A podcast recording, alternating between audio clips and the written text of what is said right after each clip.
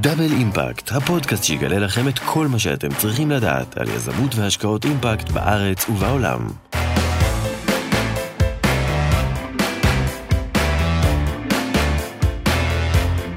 ברוכים הבאים ל Double Impact, הפודקאסט שיגלה לכם את כל מה שאתם צריכים לדעת על יזמות והשקעות אימפקט. אני אלינה שקולניקוב שוורצמן ואני מנהלת את תחום האימפקט בקרן אדמונד דה רוטשילד.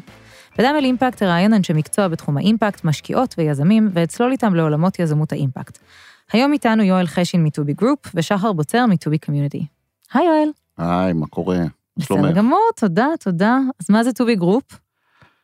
To Be Group אה, זה קבוצה של גופי השקעה והשפעה, To Be Angel, שזוהי קרן השקעות בהייטק, שמוביל אה, ארלה כהן, To Be Community, שמוביל שחר בוצר, שזוהי קרן להשקעות אימפקט, שקמה כחזון מהיום הראשון.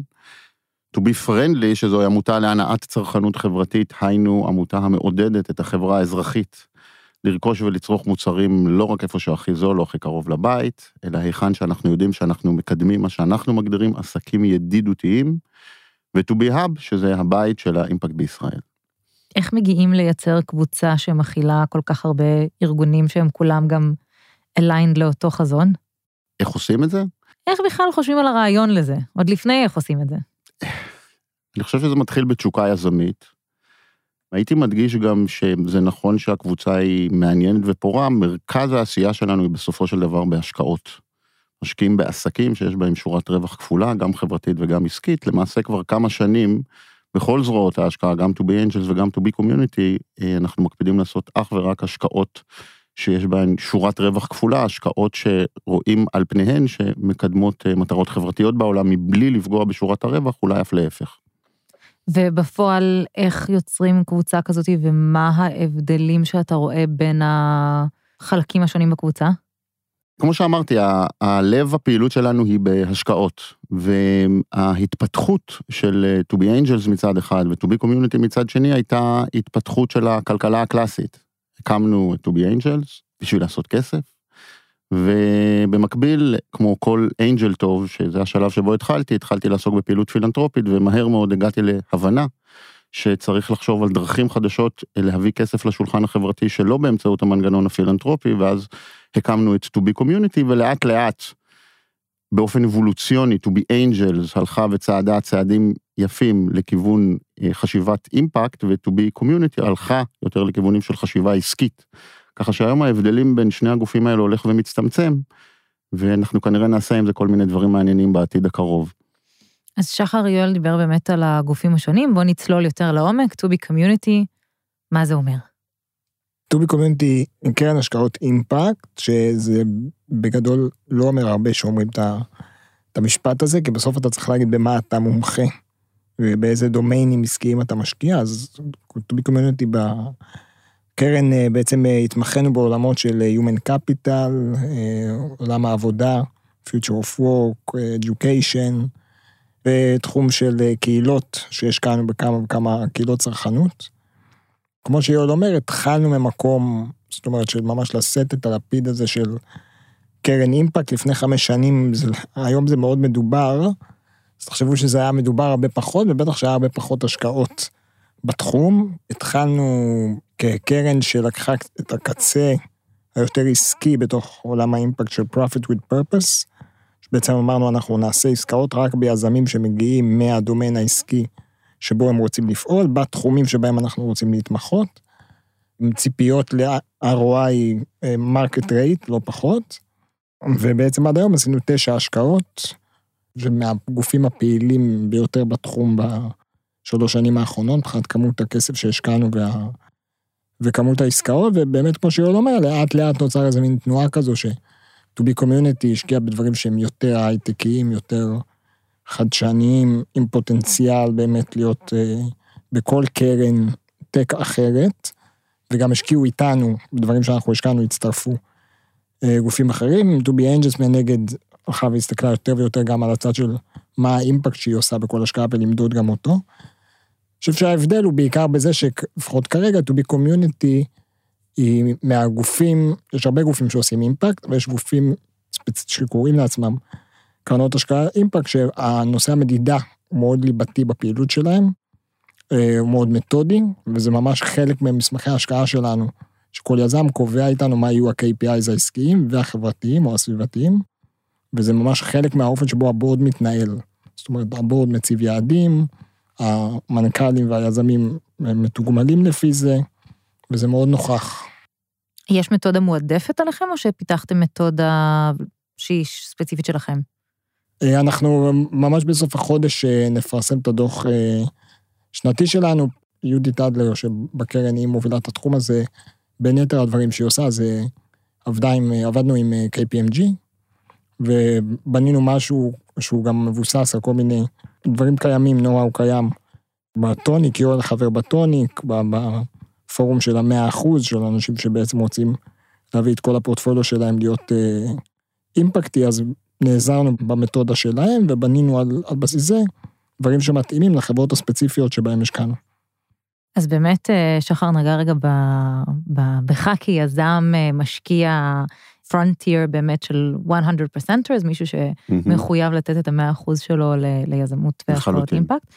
איך הגעת לזה? איך זה קרה הדבר הזה שהופכים להיות מאיש עסקים ל-100 percenter? האמת היא שאני חושב שהגעתי לעולם עסקים אה, עם הקונספט הזה בתוך ה-DNA שלי. גם לפני שידעתי מהי השקעת אימפקט, חיפשתי השקעות שמיטיבות עם העולם. רק לאחר מכן הבנתי והכרתי שיש גם אה, עולם שלם כזה. אני חושב שזו הסביבה שבה גדלתי. אני נוהג אה, לספר על הסבא של אימא שלי, חיים סלומון, שהקים את טבע, שאני מגדיר אותה חברת האימפקט הראשונה, שהוקמה כי היו חסרות תרופות בארץ ישראל, ומשפרצה מלחמת העולם ואי אפשר היה לייבא תרופות מגרמניה, המקום שבו היוו, אז התחילו לייצר תרופות בארץ. אחר כך הלכתי ובדקתי בספרים, הסתבר שאבא שלו, יואל משה סלומון, שהקים את נחלת שבעה, בניגוד להקמה של אה, אה, משכנות שאננים שהייתה מבוססת על כספי החלוקה, את נחלת שבעה הקימו באמצעות חברה כלכלית, גם כן באמצעות מנגנון שהוא עסקי. אז uh, כנראה שזה משהו ש... שהוא חלק מה-DNA של הבן אדם, ואני חושב שהאנשים שעובדים איתנו זה חלק מה-DNA שלהם, שחר זה חלק מה-DNA שלו, המפגש בינינו, למעשה גם עם אראלה, אבל וגם עם שחר היה מפגש על בסיס ההבנה הבסיסית הזאת, גם היא לא נאמרה במילים מפורשות. ושחר, איך הגעת אתה לתחום הזה? מאזינים שלנו ששומעים ורוצים להבין מה המהלך שצריך לעשות בשביל להפוך להיות מנהל קרן אימפקט. איך זה נראה? שאלה טובה, אני פוגש אה, כל שבוע איזה שניים שלושה אנשים שזה מה שהם רוצים. אה, הסיפור שלי, אני לא, לא בטוח שהוא כזה בר שכפול, אני הייתי ב-2009-2010 יושב ראש אגודת סטודנטים באוניברסיטת תל אביב, שזה בעצם סוג של גוף אימפקט, זאת אומרת, הוא גם כלכלי מצד אחד, ומנהל איזה עשרה מיליון שקלים בשנה, ויש לו חברות בנות, מצד שני, מישהו שהוא יושב ראש אגודת סטודנטים קם בבוקר, רואה ש... לא נותנים לילדים מהקהילה האתיופית בפתח תקווה להיכנס לבית ספר, אז הוא לוקח שני אוטובוסים ונוסע לעשות הפגנה. אז זה אולי היה הפעם הראשונה שכאילו יצא לי לעשות הגם וגם הזה ביחד, ואז שמונה שנים עשיתי גם וגם, אבל בנפרד, חייתי מין חיים כפולים. הייתי מנכ"ל של איגוד השחקנים, שחקני הקולנוע, טלוויזיה, תיאטרון, ממש ניהלתי מין הסתדרות קטנה כזו, עם הרבה פרויקטים חברתיים, ובמקביל הייתי בג'וב טוב, יושב ראש, ומכרתי אותה עבור הסטודנטים, ואז באיסתא, שנסחרת בבורסה. אז כזה בבוקר ניהלתי משא ומתן בשם שחקנים בהבימה הזה שלא משלמים להם פנסיה, ואז אחר הצהריים נסעתי לרוד שואו עם מנכ"ל איסתא לגייס כסף ממוסדיים. ואז דרך אראלה, אה, שיואל אה, הזכיר אותו מקודם, שמנהל את טובי אנג'לס, אה, איתו בעצם הכרתי את יואל, והוא הציע לי הצעה שאי אפשר לסרב, זאת אומרת, במקום לחיות חיים כפולים, לאחד את שני התשוקות, או הדברים שאני חושב שאני די טוב בהם, שזה גם הנושא החברתי וגם הנושא העסקי. וגם כשניהלתי עמותות, אז ניהלתי אותם יחסית בסטנדרטים עסקיים, והם היו כמעט 100% הכנסות עצמיות, ודברים שפחות רואים בעולם החברתי, וזה התגלגל משם, אבל צריך כאילו... אני חושב שהדיאלוג בין שחר לביני הוא באמת משהו שאפשר ללקק את השפתיים לגביו, במובן של, היו לי כל מיני רעיונות ששחר גרייספולי אה, ידע לתרגם אותם אה, בבנייה של מציאות, ושתי דוגמאות מצוינות לכך הם אה, גם to be friendly וגם to be hub. to be friendly קמה על בסיס החזון לעודד עסקים להיות חברתיים מצד אחד, ומצד שני לעודד את החברה האזרחית בכובע הצרכני שלה, להעדיף עסקים שעומדים בקריטריונים אה, חברתיים.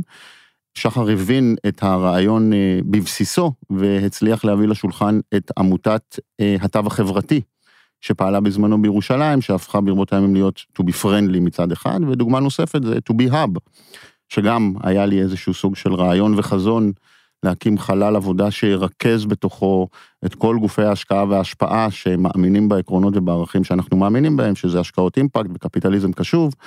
אנחנו תמיד צוחקים שכאילו אני אדריכל ושחר הוא המהנדס, כן, החזון ומי שמיישם את החזון. למעשה שחר הוא אדריכל מאוד גדול וגם אני בסופו של דבר מהנדס לא רע. גם כשמדובר בהשקעות ובכל דבר אחר. אני רק אעביר אה, הלאה את הפרגון המאוד יפה, שבעצם אנחנו, בעיקר מה שעושים אצלנו זה לאפשר לאנשים להגשים חלומות, אז גם ב-to be friendly, שלי דביר מובילה את, ה, את העמותה ואת כל התהליך, וזה אני רק עוזר לה, לא, לא יותר מזה, be בעצם אלי, שהוא איתנו be community מיום ההקמה, אלי ארקין בעצם לקח על עצמו כמין entrepreneur in residence, להקים את המקום, הוא מעולם לא הקים לפני זה מתחם עבודה משותף, הוא עושה את כל התהליך, וגם אה, הביא את לירון שמנהלת את זה, אז יואל מאפשר לי, ואני משתדל להעביר את זה הלאה ולאפשר לאחרים. כאשר הכלל הוא שמי שלא מגיע עם חיוך מאוד רחב על הפנים, שהוא מגיע לעבודה, אז אנחנו נמצאים בבעיה. וואו, זה כלל כן, טוב. כן. אז יש לכם באמת גישה להרבה מאוד אה, סוגים שונים של אה, התפתחויות בתוך תעשיית האימפקט הישראלית. מהסתכלות מלמעלה, מה הכי מעניין שקורה כרגע באקוסיסטם? אנחנו רואים אקוסיסטם שעובר איזושהי אבולוציה כבר כמה שנים, מה היום הנקודה שאתם אומרים, וואלה, זה השנה היה חדש, או זה השנה היה מרגש מאוד? זה יכול ללכת לכל מיני מקומות, אני אגיד את התשובה שלי. כשאני מנסה להבין כיצד באמת נצליח לחולל תפנית, שינוי עמוק ומשמעותי בעולם, הרי שהשקעות אימפקט לבדן לא תוכלנה לחולל את השינוי הזה. אם אנחנו מתייחסים להגדרה של מהו אימפקט, הרי שאנחנו מסתכלים על המרחב העסקי, תלוי אם ההגדרה האורתודוקסית או הפחות אורתודוקסית, אבל זה יהיה אחוזים בודדים מההשקעות בעולם, תהיינה השקעות אימפקט. אני מאוד אוהב את המחשבה של עסקים רגילים, של השקעות רגילות לכל דבר בעניין, שאין בהם יסוד של אימפקט, שאנחנו מנסים אה, במאמצים ובכלים שאנחנו אה, מפתחים לעצמנו, להביא את העסקים האלה לפעול באופן קשוב. על פי מה שנקרא עקרונות של קפיטליזם קשוב. כי אם אנחנו רוצים לשנות את העולם, העולם משתנה גם על ידי השקעות אימפקט במובן הקלאסי שלהם, אבל גם על ידי השקעות רגילות, ועל ידי כך שנביא השקעות רגילות לפעול באופן המפנים את האחריות שלהם כעסקים להיטיב עם העולם. הרי עסקים בסופו של דבר הם פלטפורמה שיכולה להיות פלטפורמה לחגיגה חברתית. ולכן אני חושב שאחד מהטרנדים המובהקים זה להביא את הקונספט של האימפקט גם לעסקים רגילים. אני מסכים. אני אגיד את זה מאוד אה, איזושהי זווית שאני רואה, כאילו מהתפקיד שלי, ש... שאני רואה הרבה deal flow ומתעסק בלסגור עסקאות, שבעצם רואים יותר ויותר את הצמיחה של אימפקט דווקא מההתמחויות, זאת אומרת מהדומיינים עצמן. גם אה, שבנינו את, אה, את הקונספט של 2BR, אז קראנו לזה הבית של קהילות האימפקט. ולא קהילת האימפקט. אימפקט זה, בסופו של דבר זה לא קהילה. יש משקיעים שהם מומחים באגרו-קולצ'ר, יש כאלה שהם ב-renewable energy, יש כאלה ב-education. אם אני מסתכל על העתיד, זאת אומרת, לאן אימפקט הולך, גם קצת מתוך ה...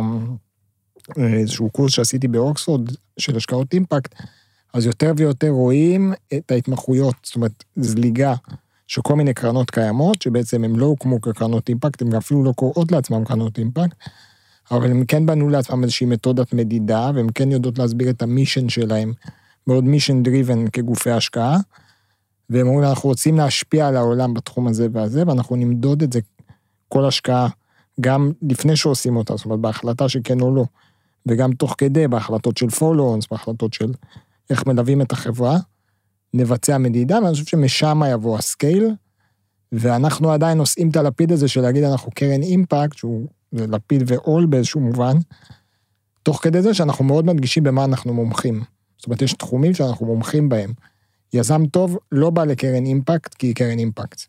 הוא בא לקרן אימפקט אם הוא יזם אדיוקיישן, והוא שמע שהמשקיע שאיתו הוא נפגש, הוא, הוא עשה כבר הרבה השקעות בתחום הזה, והוא ידע לעזור לו להגיע לפולונס, וידע לעזור לו לבנות את המודל, זה למה הוא בא. אז אני חושב שכאילו, להשלים את מה שיואל אומר, ההתמחויות, ויותר ויותר זליגה של השיח הזה, של המימד השלישי, במדידה, לא רק סיכון סיכוי. יותר ויותר זליגה של המימד השלישי הזה למה שעושים בקרנות השקעה מכל סוג, נדל"ן, חינוך, חקלאות וכן הלאה. הייתי רוצה להוסיף ולחדד כאן איזושהי נקודה. אני חושב שאחד האתגרים אה, המשחררים לפתחנו, פועלים בעולם האימפקט, הוא להבחין, לעשות הבחנה ברורה בין אה, משקיעי אימפקט לבין השקעות אימפקט לבין פילנטרופיה. השקעות אימפקט הן השקעות לכל דבר ועניין. ומשקיעי אימפקט ויזמי אימפקט, הדבר הראשון שהם צריכים להפנים, להפנים היטב שהם קודם כל אנשי עסקים. ובתחילת הדרך אה, היה לי מדהים לראות שכשנפגשנו עם אנשי אימפקט, אנשים עם ערכים אה, נעלים, ובחצי הראשון של הפגישה היינו חולמים איך אנחנו נשנה את העולם, ובחצי השני של הפגישה היינו מבינים שאנחנו עומד, עומדים מולנו אנשים שפשוט לא מבינים בעסקים. ואחד האתגרים, אם לא האתגר בידיעה, הוא להביא לכך שיזמי אימפקט ועולם אימפקט מתחיל לדבר עסקית וכמה שיותר עסקית. הרי אנחנו נכבוש את העולם רק באמצעות הכלי הזה, באמצעות היכולת שלנו להיות אנשי עסקים טובים. אז אם אתה מסתכל אחורה, אתה אומר, אוקיי, התפתחנו עד עכשיו, וקדימה אנחנו צריכים להתמקצע? אני חושב שאנחנו מקצועיים, אני חושב בפנייה ליזמים ובפנייה לאנשים שפועלים בעולם האימפקט, זה קודם כל, בראש ובראשונה, עסקים. יש אה, משפט שאמר באיזה פאנל ש... שעשינו יחד עם אה, גיגי לוי, שהוא השקיע איתנו בכמה השקעות, הוא אמר, זה משפט שאני מאוד אוהב להשתמש בו, הוא אמר, impact is no excuse for bad business. אנחנו אומרים את זה הרבה ליזמים שלנו, עם סטארט-אפ שהשקענו בו, נכשל כלכלית ונסגר, הוא גם לא יעשה אימפקט. קודם כל צריך לדאוג להיות טובים בביזנס, זה התנאי הראשון. ובאמת צריך לעשות את המדידה וכן הלאה, אני חושב שאחד הדברים שהבאנו לנוף הזה של האימפקט, שהוא יותר ויותר קורה, אבל אני חושב שהיינו די הראשונים בזה, שאם מסתכלים על ה-co-investors שלנו, זאת אומרת, מי השקיע איתנו בחברות שבהן השקענו, אז זה אנשים מהשורה הראשונה של עולם ההשקעות. זאת אומרת, השקענו עם רוני בירם, צביקה בירן, גיגי לוי, זאת אומרת, וכן הלאה, אבנר סטפאק, נועם אלטמן, דוב מורן, וכן הלאה וכן הלאה וכן הלאה, וזה הרבה אנשים שהם לא מגדירים את עצמם כמשקיעי אימפקט, זה לא אנשים שמגדירים את עצמם כמשקיעי אימפקט. הם השקיעו כי הם אהבו את העסק. והם גם התחברו לזה שהוא עושה טוב. אבל הם מצפים לראות את כספם. אז בוא נדבר רגע על המתח הזה. אני חושבת שיש איזשהו דיסוננס שאנחנו לא מצליחים הרבה פעמים לגשר החוצה, כלומר, אנחנו אנשים שמתעסקים בתעשיית האימפקט, נקרא לזה, לא משנה, יודעים שזה, it's, it's good business, זה יכול להיות uh, do well by doing good, וזה ממש מצוין. אבל אתם מרגישים שיש תנועה של הבנה שאין מתח בין העסקי לחברתי? אנחנו פועלים מתוך הפנמה מלאה ואמונה שכך הם הדברים. אם אני משקיע את כל הוני וכל כספי אה, לתוך העניין הזה, אני עושה את זה מתוך ציפייה ברורה ומובהקת אה, להרוויח מבחינה פיננסית. לא זו אף זו, אני חושב גם שהדרך הטובה ביותר לעשות עסקים היא בפריזמה ובאמצעות העקרונות שאנחנו בונים אה, בקבוצה ובאופן כללי. הסלוגן שלנו שהעסקי הוא החברתי, החברתי הוא העסקי, השקעה מיטיבה היא השקעה מניבה.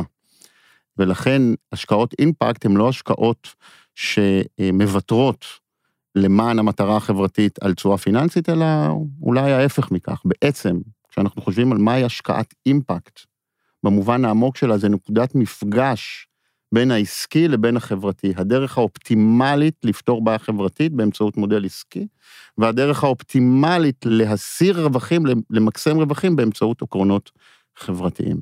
כי כל הגדרה אחרת מזליגה אותנו לכיוון עקרונות הפילנטרופיה. אז דיברנו קצת על המקרו ועל מה שקורה עד עכשיו.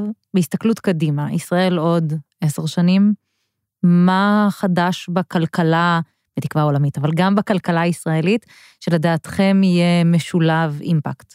אם בכלל, או שנהיה באותו מקום ואולי אני טועה לגמרי ו... אני חושב שהבעיה המרכזית, החטא הקדמון של המרחב הכלכלי-חברתי, הוא הגישה שתכלית החברה המסחרית אה, למקסם רווחים עבור בעלי מניותיה. זהו מיתוס שדבק בתודעה שלנו שקשה מאוד אה, להשתחרר ממנו, והוא שגוי ומופרך. אפשר להיכנס לסיבות ההיסטוריות מדוע הוא נולד ככה, אבל זה המיתוס, והמיתוס הזה הוליד את הרעות החולות של התרבות שלנו, ואפשר למנות אה, עשרות רבות מהן. התפיסה שתכלית החברה המסחרית למקסם רווחים.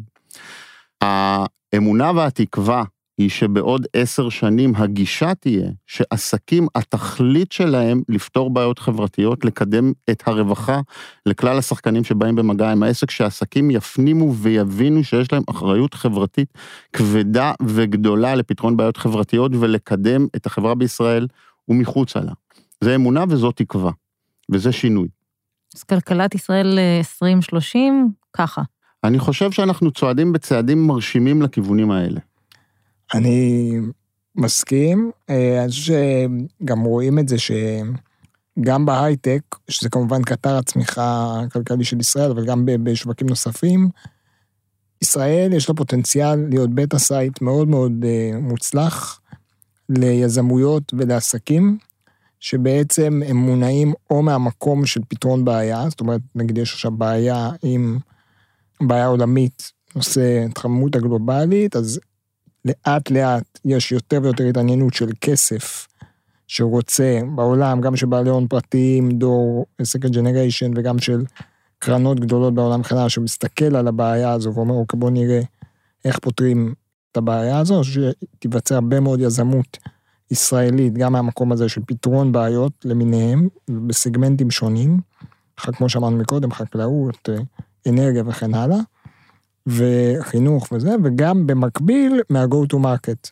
זאת אומרת, לאט לאט, גם בכל מיני מהלכים יותר גדולים שקורים, של הרשות לחדשנות וממשלה, שאנחנו מדברים איתם גם, אז יש כאילו או התמחויות פר תחום, או התמחויות פר go to market. אסיה, אפריקה, אוכלוסיות מוחלשות במדינות מתפתחות, שגם פה ישראל היא beta site מאוד טוב, כי יש גם חרדים, יש גם ערבים, בדואים, אנשים עם מוגבלויות.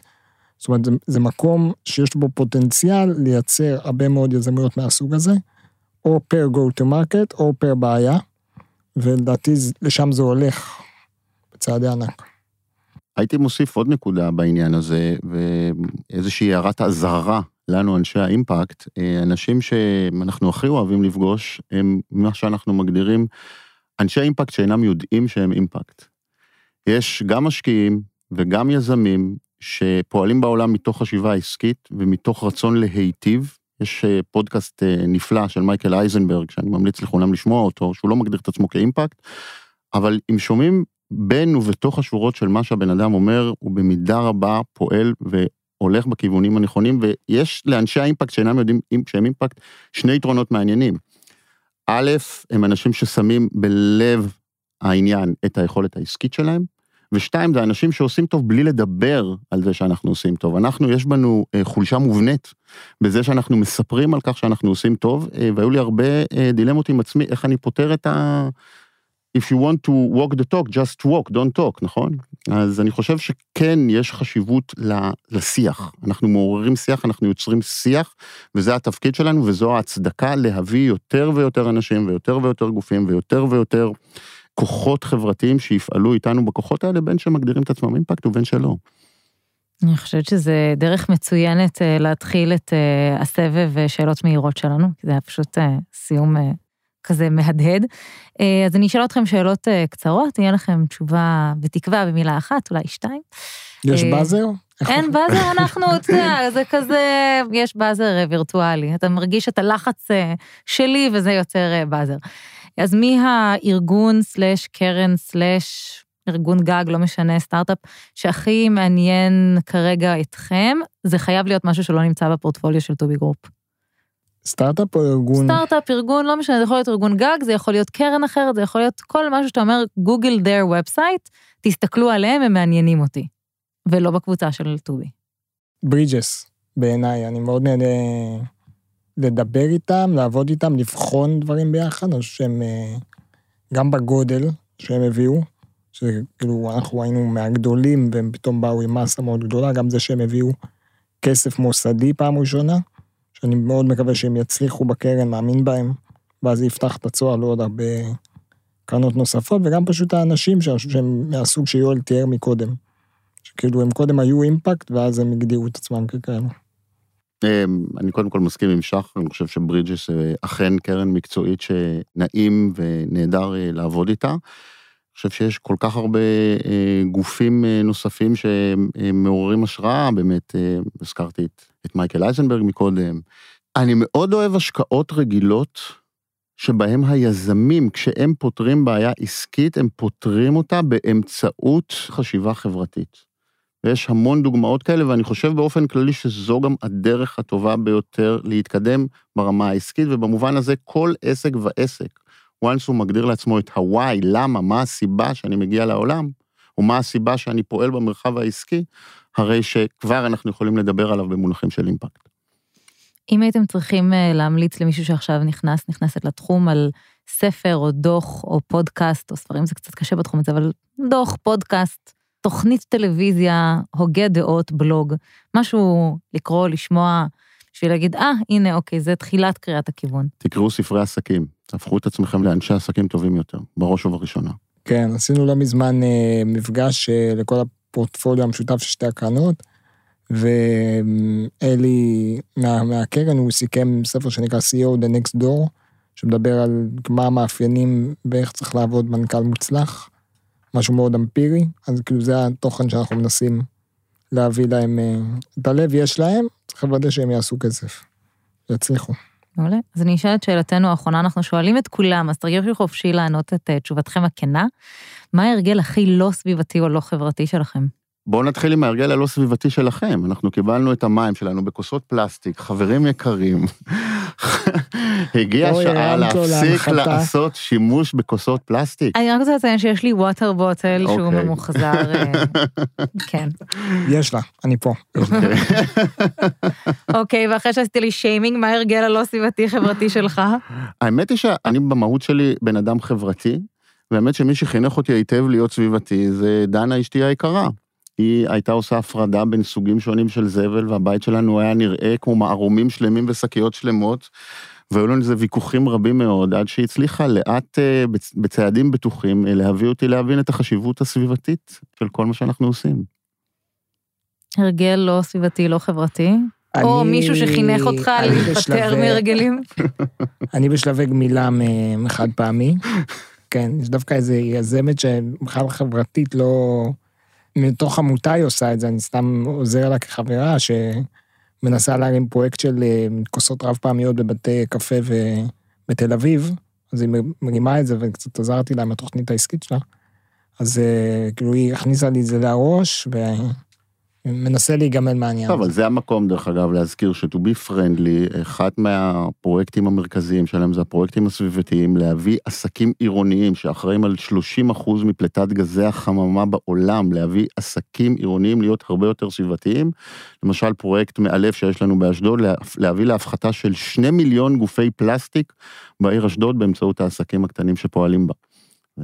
גם ראוי לציון ולברכה אה, אה, על עבודתה של שלי, ומיכל והילי, הצוות שעובדים איתה.